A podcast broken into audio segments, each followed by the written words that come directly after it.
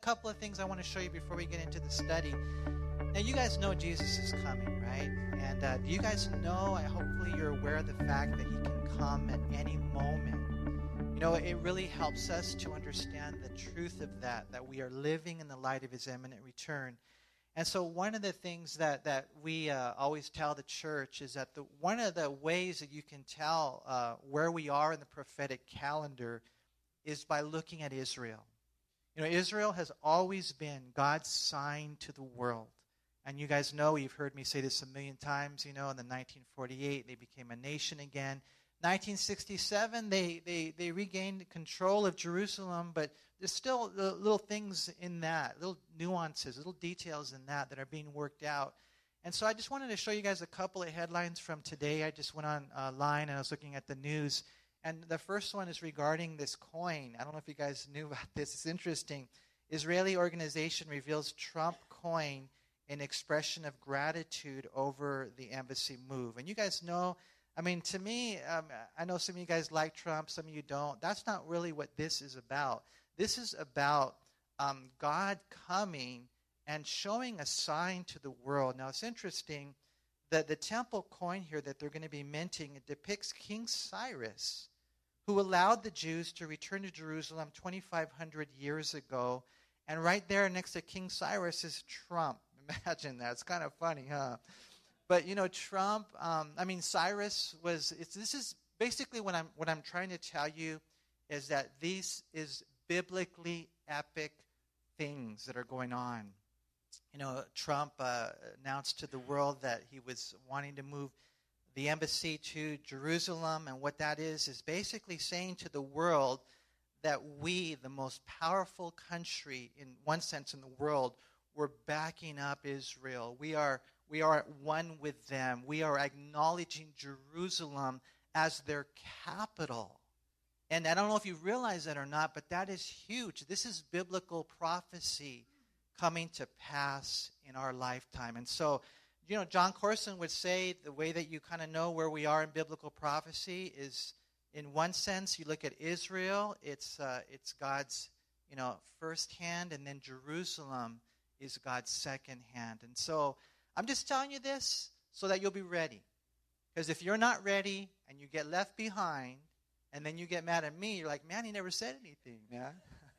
Listen, I'm telling you, I'm telling you, things are happening in Israel. Things are happening in Jerusalem. And, and this next uh, highlight right here, this next headline that we see from today, and I know you guys, uh, I'm sure you've heard about the fact that, you know, this, uh, this strike from Syrian forces into Israeli territory, the first of its kind.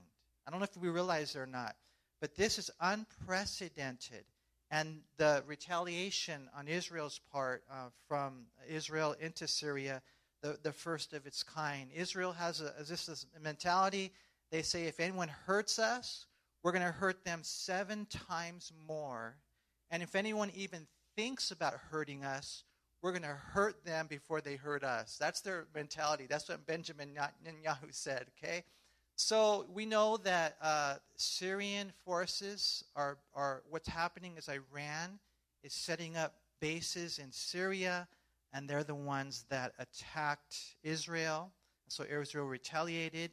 We also know that Syrian forces are backed by Russia. And basically, what we find, and when you read your Bible, and I want to encourage you, if you don't know this, go, go back and read Ezekiel 36 and 37. And what those chapters teach us is that in the last of the last days, Israel would become a nation again. And then we see that happening in 36 and 37. They would be fruitful, they would be prosperous. And then in Ezekiel chapter 38, the Bible says that there would be a Russia and Iran alliance that would invade Israel.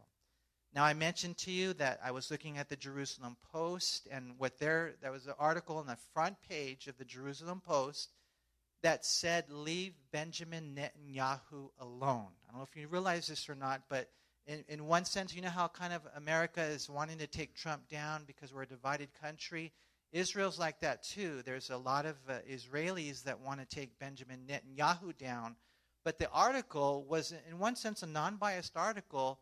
And what it said was leave him alone because he's the only one that can lead us in the impending war we are about to have with Syria, with Iran.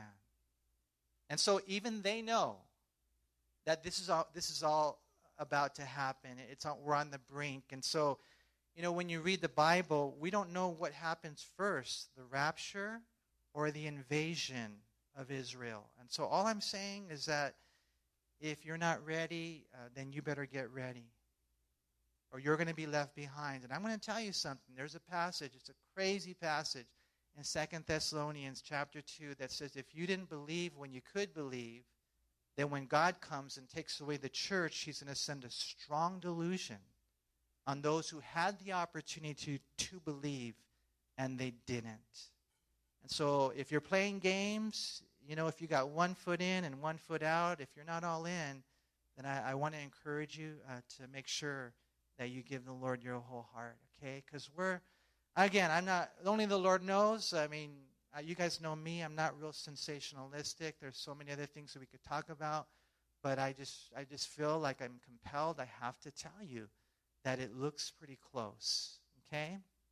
So let's pray. Lord, we we do thank you for, Lord, your word. We're not ignorant of these things, Lord. Your, even, your word even says to us it won't come as much of a surprise because we know the signs of the times. And so, Lord, help us to, to get ready. Help us to stay ready. Help us to live life in light of your imminent return. Lord, I do pray that you would work in us. And, and Father, thank you for your grace. Thank you that all we have to do is rest in Christ and, and let you do the work inside of us. Lord, I thank you for what you've done. And Lord, I, I do pray, Lord, for all those hurting, so many things, uh, families that are grieving, Lord, bodies that need to be mended and touched. And Mario, Lord, just asking, as a church, all of us, Lord, hear our cry. Take care of him, protect him. Lord, bring him home. We do love you, Lord. We thank you. We pray now as we study your word together that you would speak to our hearts. And we pray these things in Jesus' name. Amen. All right. Well, if you have a Bible today, let's open up to Psalm chapter 20. And I want to, maybe I can teach you guys a little saying tonight. Warren Wiersbe uh, came up with it. He said, Your days of trouble can become days of triumph if you trust in the name of the Lord. Your days of trouble can become your days of triumph if you trust in the name of the Lord. Now, some of you guys, maybe basketball fans, you're watching what's going on uh, with, with the Warriors and the Cavs and you know the Rockets. I'm kind of wondering what's going to happen in this whole thing, you know. But but the thing about it, and the, the the thing that I see even in my own life is that some win and some lose. That's just the bottom line. That's the way life works. That's the way it is, you know. And you know, you got you know whatever James Harden, and as an individual, he's worked hard. He's going to win perhaps the MVP.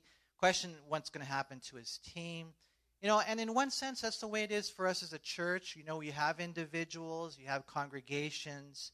You know, my prayer, you guys, is that that we would win. We would be triumphant. We're not competing against each other. We're competing against the best possible me. That's the victory, right? And so uh, we're going to go through difficulties, we're going to go through troubles. And so we go back to today. In one sense, today, Psalm 20 is the key to victory. The key to victory. And your, your days of trouble can become days of triumph if you trust in the name of the Lord. And so we begin reading here in verse 1. It's the to the chief musician, a psalm of David, and it's a prayer. May the Lord answer you in the day of trouble. May the name of the God of Jacob defend you. And so, in one sense, it's an interesting prayer. It's a prayer that God would answer your prayer. That's kind of what it is, huh?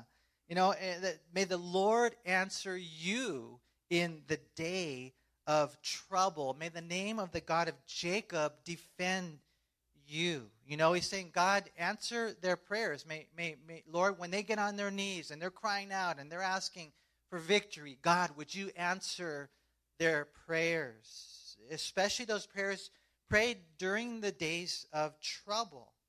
He mentions the, the day of trouble, and that's an interesting topic as well. You know, Jesus said that every day has its troubles, and I think we all know about that, right? How many of you guys got in trouble today? Just out of curiosity. You know, every day, you know, it's got challenges and things go our way. Jesus said in Matthew 6:34, "Do not worry about tomorrow, for tomorrow will worry about its own things.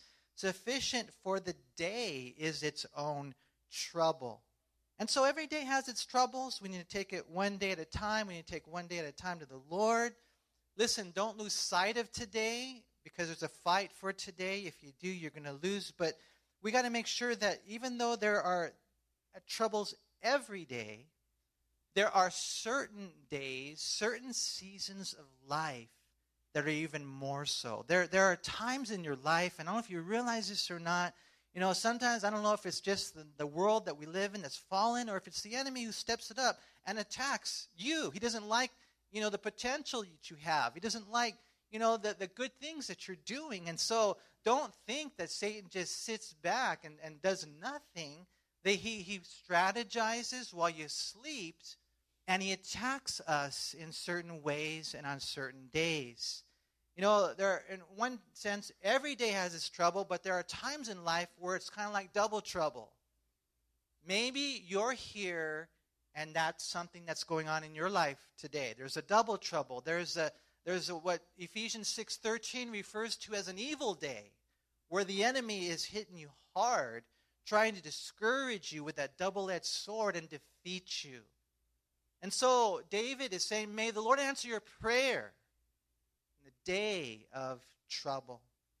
And we see this frequently in the Psalms. And, and basically, what we need to do, the most important thing I can share with you tonight is that we really got to make sure that we step it up in our prayer life. You know, Psalm 50 in verse 15 says, Call upon me. God says, Call upon me in the day of trouble, and I will deliver you, and you shall glorify me. You're, you're going through what you're going through because God's going to bring you to that place of prayer. He's going to deliver you, and you will glorify God. And that's what we want. You know, Psalm 77 in verse 2, it says, In the day of my trouble, I sought the Lord. That's what we have to do. Seek the Lord, his face. Keep on seeking and you will find. You will find me, God says, when you search for me with all of your heart.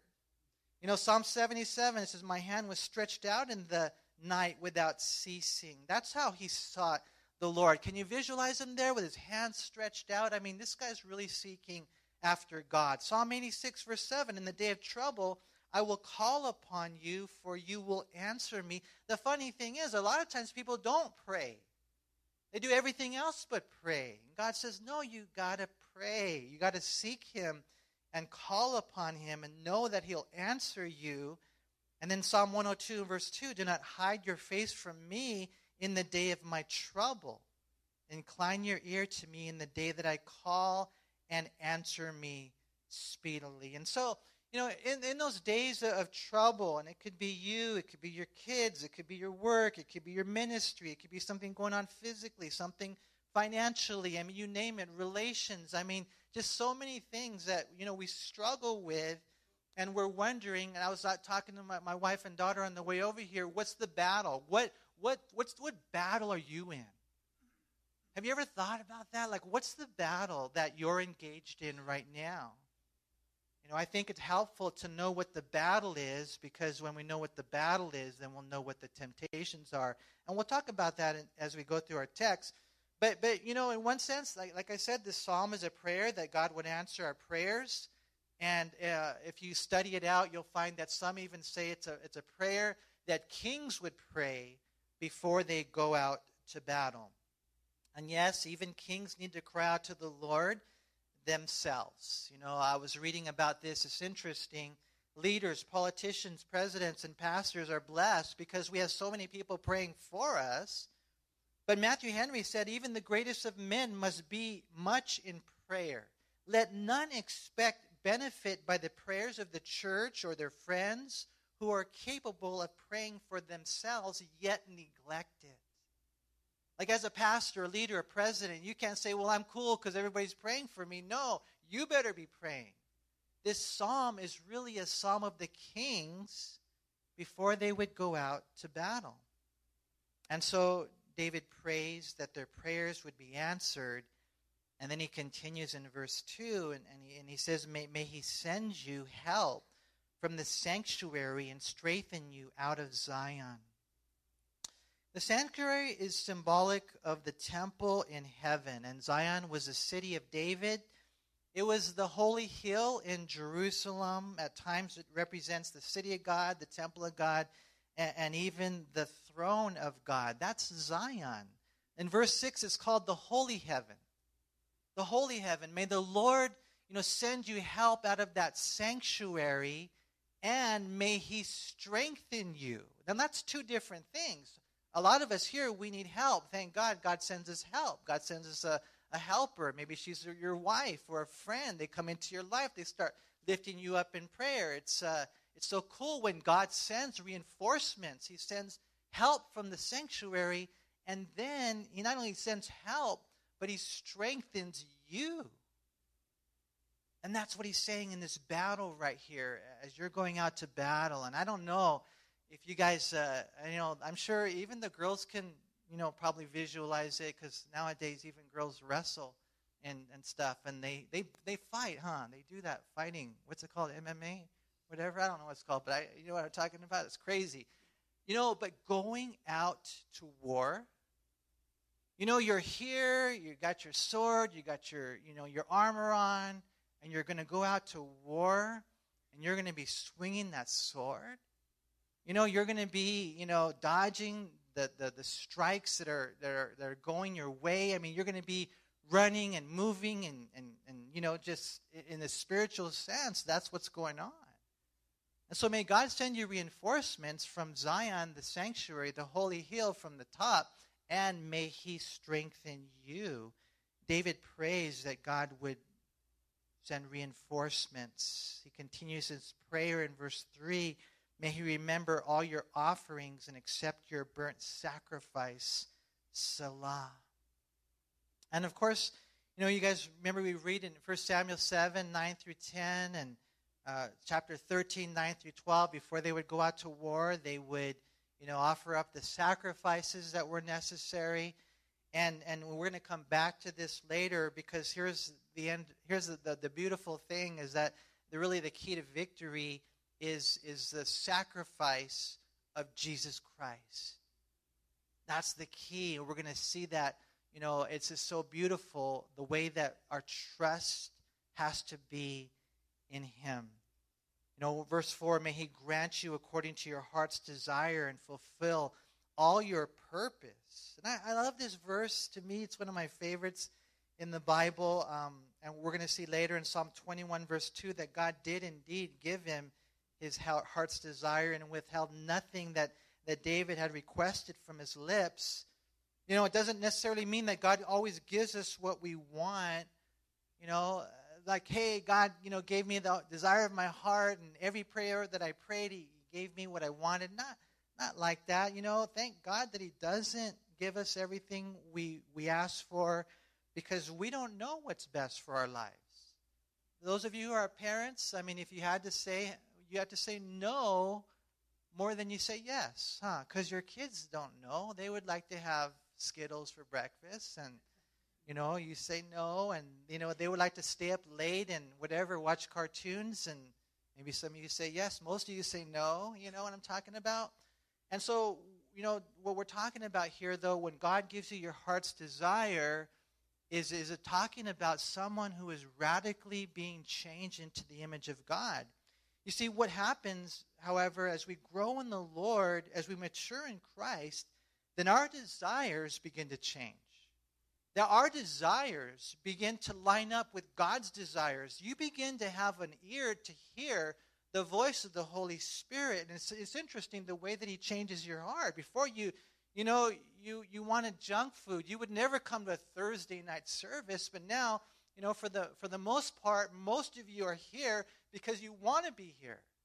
And your desires are starting to change. And that's what ends up happening even in, in our prayer life. It, it kind of goes back to Psalm 37, verse 4, where the Bible says, Delight yourself also in the Lord, and he shall give you the desires of your heart.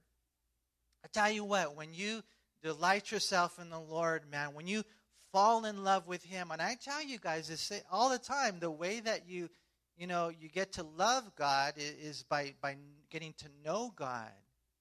When you get to know God, then you're going to love God. You're going to delight yourself in Him. So get to know Him. Read the Bible. Let God reveal Himself to you. Listen to the way that He's always talking to you, He's always taking care of you. Delight yourself in the Lord. And then what ends up happening is that He gives you the desires of your heart. He begins to change you.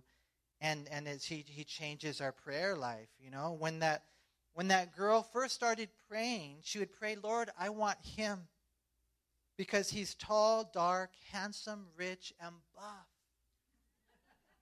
And Lord, I want him now. Right? That's what that's the way her prayer was in the beginning.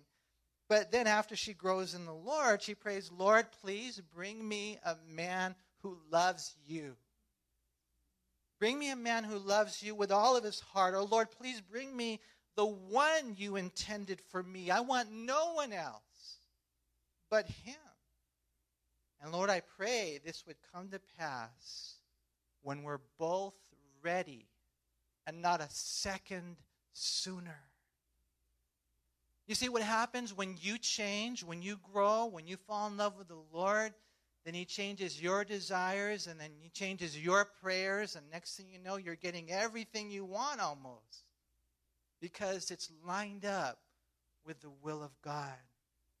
Psalm 37 4 Delight yourself also in the Lord, and he shall give you the desires of your heart. You know, there's an interesting passage in Philippians 2, and I'm sure you're familiar with it, verses 12 through 13, where Paul, writing to the Philippians, he says, Therefore, my beloved, as you have always obeyed, not as in my presence only, but now much more in my absence, Work out your own salvation with fear and trembling, for it is God who works in you both to will and to do for his good pleasure. And this really lines up wonderful with our passage for tonight because eventually we're going to get into the word purpose. Purpose, your purpose in life. Your purpose in life. That, that's the same thing as working out your own salvation. Not talking about working for salvation. You're saved for the blood. You're saved by the blood. You're saved by faith. That's a done deal. Now the question is, are you going to do what you were destined to do? Now the question is whether or not we will fulfill our purpose for which he saved us, right? And so that's what he talks about. Work out your own salvation with fear and trembling. Do this reverently. Don't do this casually. Do this seriously with all your heart. Why? Because it's God who works in you He's working in you both to will and to do. In other words, He's the one that put the desire inside of you. And as you're, you're listening to the Lord and you're going with the desires of your heart, you begin, man, to fulfill God's plan for whatever it is He wants you to do in life. As we grow in Christ and yield to the Lord, He begins to lead us. A lot of times, He leads us with the desires of our heart. You know, I mean, I, I, can tell you this. I always tell young people, you know, the, the young adults or ones that just graduated from high school, you know, I say, number one, you know, because they're like, well, what should I do in my life? I say, number one, you got to put God first. Seek first the kingdom of God and his righteousness, and all these things will be added to you. So, number one is put God first. But number two, what do you like to do?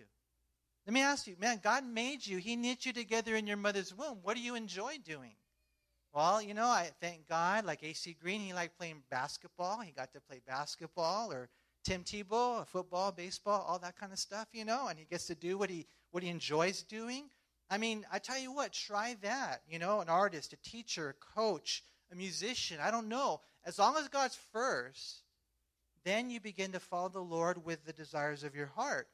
You know, I remember for myself when I first became a Christian, God put a love to read his Word inside of me.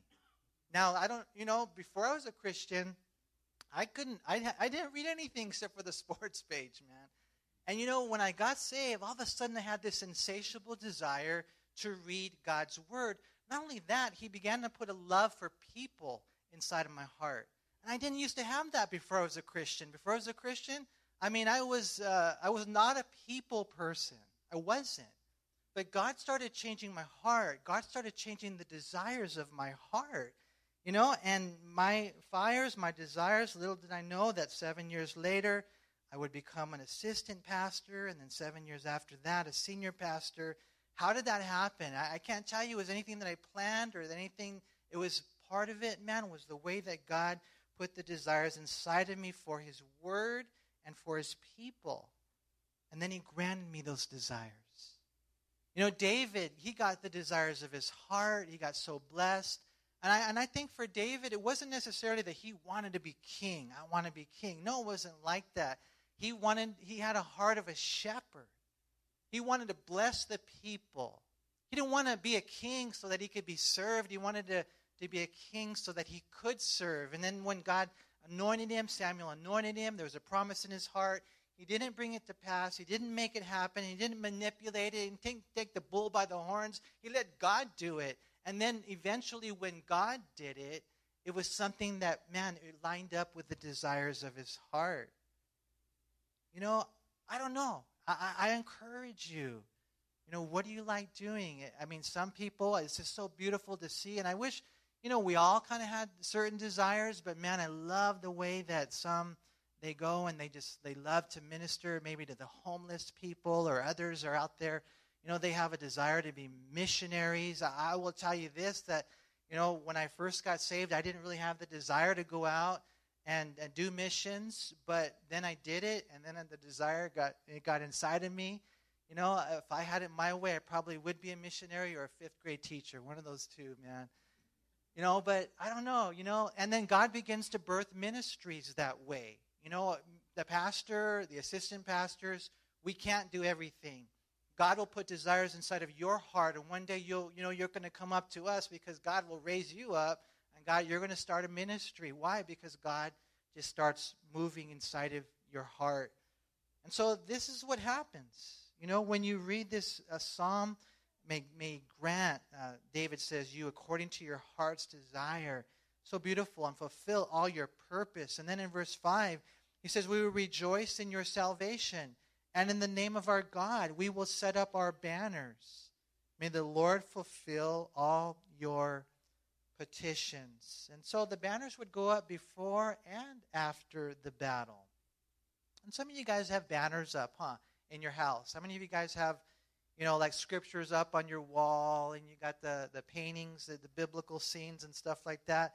It speaks of victory.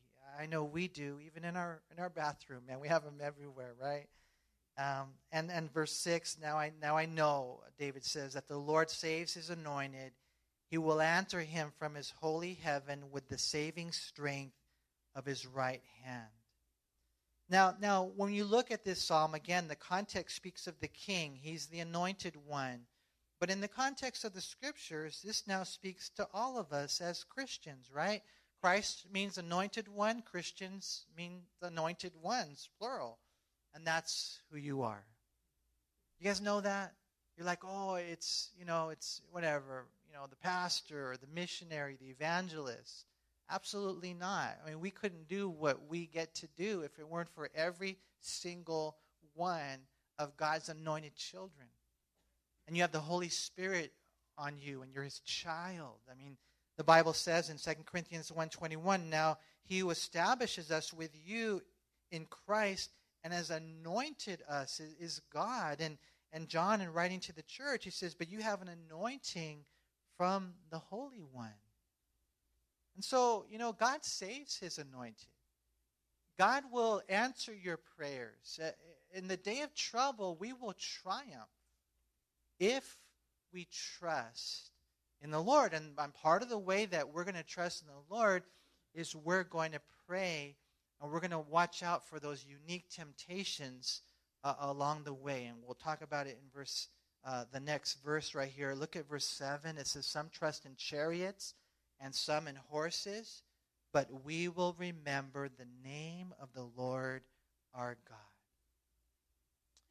Now, now some see this psalm as a, as a king's reminder, again, before he goes out to battle. And as you're going out to battle, David really wants them to check their hearts. You know, is your trust in the Lord? Or is your trust in your horses? Is your trust in your chariots? Is your, is your trust in your own resources? Or is your trust in me? I tell you what, if you're here tonight and your trust is in the Lord, God is going to use you in a powerful way. And you're going to become a man of prayer, a woman of prayer. And you're not going to rely on those other things. You're going to be able to take steps of faith because your trust in the Lord.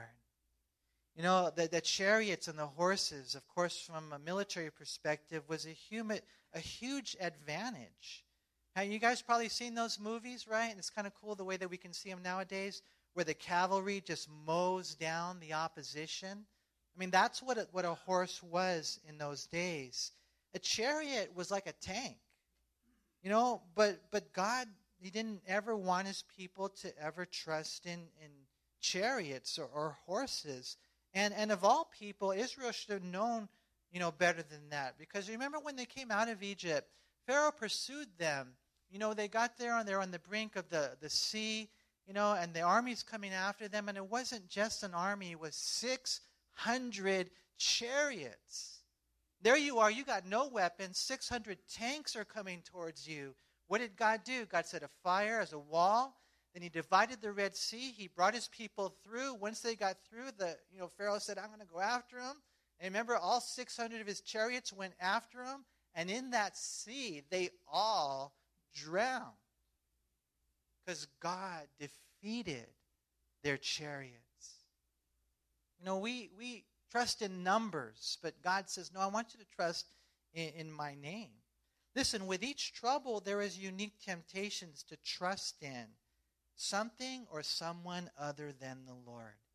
So now we're talking about a military battle, and obviously the temptation is going to trust in the tanks. I was reading about Israel. They have, uh, I think, uh, 2,600 tanks as opposed to Iran, which has somewhere around 1,600. And Israel has uh, uh, close to 600 fighter jets, whereas Iran has 500. And then they're comparing the subs, and then they're comparing the, the soldiers. You know, and, and the thing about the battle in Ezekiel 38 is that it's not it's not going to be, you know, the tanks or the jets per se or the soldiers. It's going to be God. And, and the same is true in our life.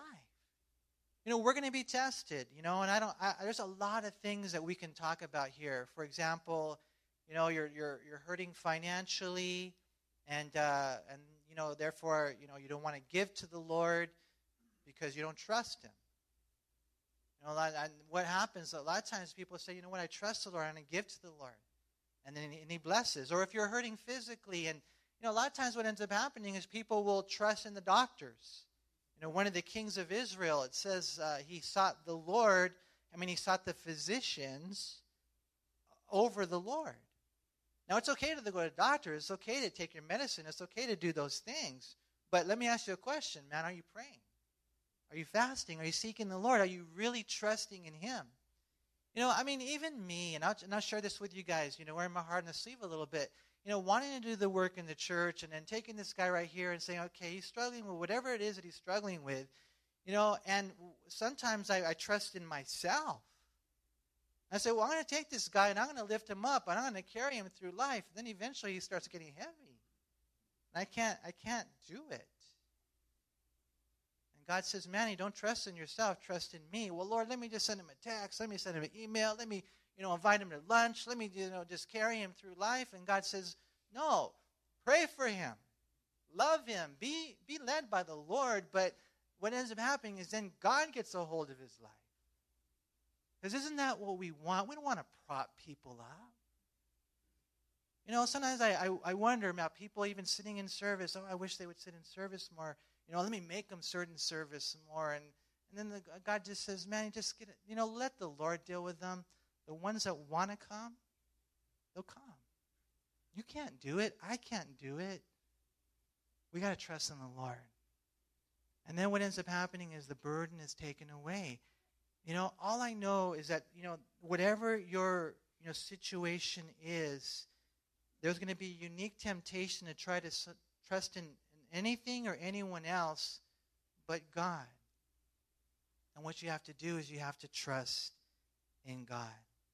You know, it's interesting with the children of Israel and the chariots and the horses. In, in, in Joshua 11, verse 6, and Joshua 11, verse 9, the Lord, you know, He told them, when you get those horses and chariots, this is what I want you to do. I want you to hamstring those horses, and I want you to burn those chariots. Because if you keep them, you might trust in them. And it's real interesting when you, when you see that. To hamstring a horse was to cut the sinew in the back leg so as to render the animal incapable of speed. And so Joshua did that. When he uh, was facing this crazy army from the north, I mean, the, the people were like the sands of the sea. He captured their chariots, which, when you look at the promised land, this is the big stuff, man. And he, and he, and he burned the chariots and he hamstrung their horses because he didn't want to make he didn't want to make sure I don't trust in anything or anyone other than the Lord. David did the same thing in 2 Samuel chapter 8 verse 4. It says David hamstrung all the chariot horses except that he spared enough of them for a hundred even though he had taken a thousand chariots. You see, God wants his kings to hamstring the horses so they wouldn't depend on them. See, if you multiply horses and chariots to yourself, then what's going to inevitably happen is that you're going to trust in them. And when here's something, and we're almost done here. The rich young ruler, he came to Jesus. Lord, you know, I want to get saved. What do I lack to get saved? Keep the commandments. Well, I've been keeping the commandments. It's okay. I, I tell you, I can tell you're really, you're really serious about this. Uh, you really want to go forward in your relationship with God. You really, you really want to take it to the next level, don't you? Yeah, yeah, I do. Okay, this is what you need to do, bro. You need to sell everything that you have, give the money to the poor, and then come and follow me. And you guys remember what the rich young ruler did? He just put his head down and walked away. Why? Because Jesus said he trusted in his riches.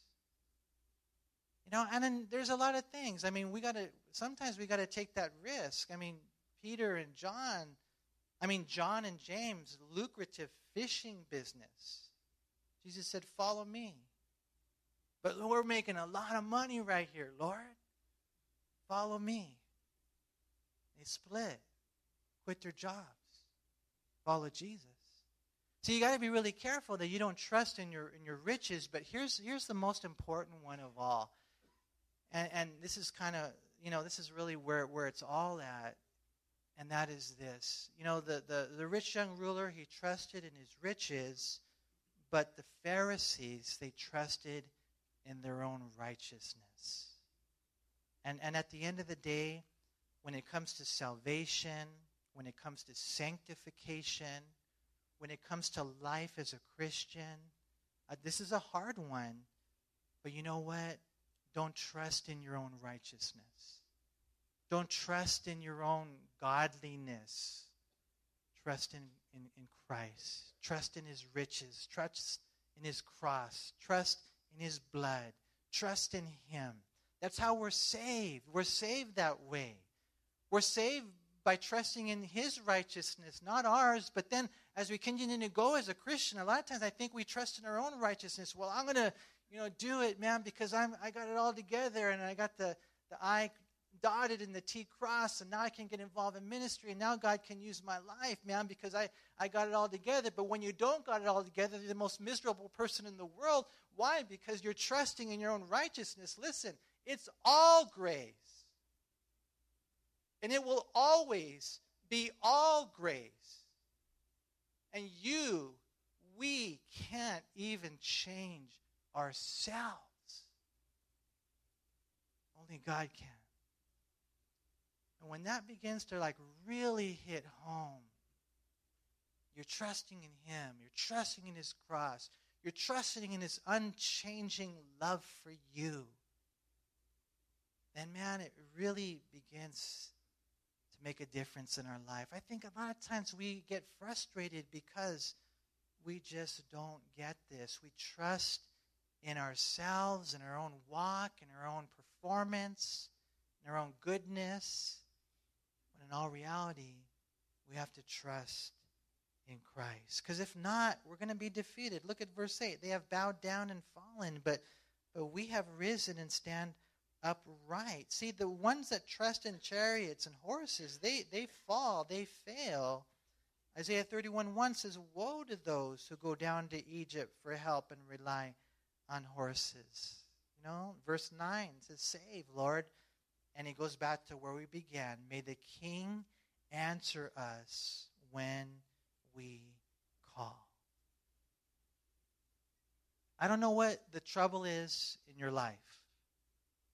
But, but when it comes, when that battle takes place, here's what uh, I think we learn from this psalm we got to trust the Lord. Trust in Him and only Him. And as we pray and as we seek Him, and as you know, we trust that what ends up happening is in the day of trouble, we get those days of triumph. Why? Because we trust in the name of the Lord. Psalm 18:3 says, "I will call upon the Lord who is worthy to be praised. So shall I be saved from my enemies." Jeremiah 33:3, "Call to me, and I will answer you and show you great and mighty things which you do not know." Ephesians 1:12, it talks about how our trust is in Christ. And I like what it says. It says that we who first trusted in Christ, there it is, trusted in Christ should be to the praise of his glory. In him you also trusted after you heard the word of truth, the gospel of your salvation, in whom also, having believed, you were sealed with the Holy Spirit of promise. And so when I when I think of this, I think of Peter, who in day one the Lord said, you know, I want you to be a, a fisher of men, and, and Peter said, Depart from me, for I'm a sinful man. You guys remember that? And the Lord says, That's okay. I'm going to make you a rock. That's kind of the day of salvation. And then and then later on, man, when Peter, you know, he says, ah, I'm going fishing. I'm out of here, man. In one sense, it's kind of like a backsliding thing. And, and what does the Lord do? He just goes fishing for him, right? And he says, Listen, don't trust in your own righteousness. Don't trust in your own performance trust in me. Of course, I, I you know want you guys to be obedient. You know, we try to hit the mark, man. We try to please God with that heart of obedience. But at the end of the day, I think that that ends up happening. Well, what ends up happening is we put the cart before the horse. No, put the Lord first. Trust in Him. Trust in His grace. Trust in His cross. Trust in His power. May He send you help from the sanctuary. May He, from his holy hill in Mount Zion strengthen you. See, that's my prayer, man, for me, for us as a church, like I said in the very beginning, that we would win. That we would win. And only in Christ, by his grace, by his spirit, can that happen. You excited? Yeah, you guys don't sound excited. I don't know. We're living in the last of the last days. I mean, Jesus is coming. Are we fired up? Are we serving Him the way that we should? And I pray that the Lord would use just His love to change our lives.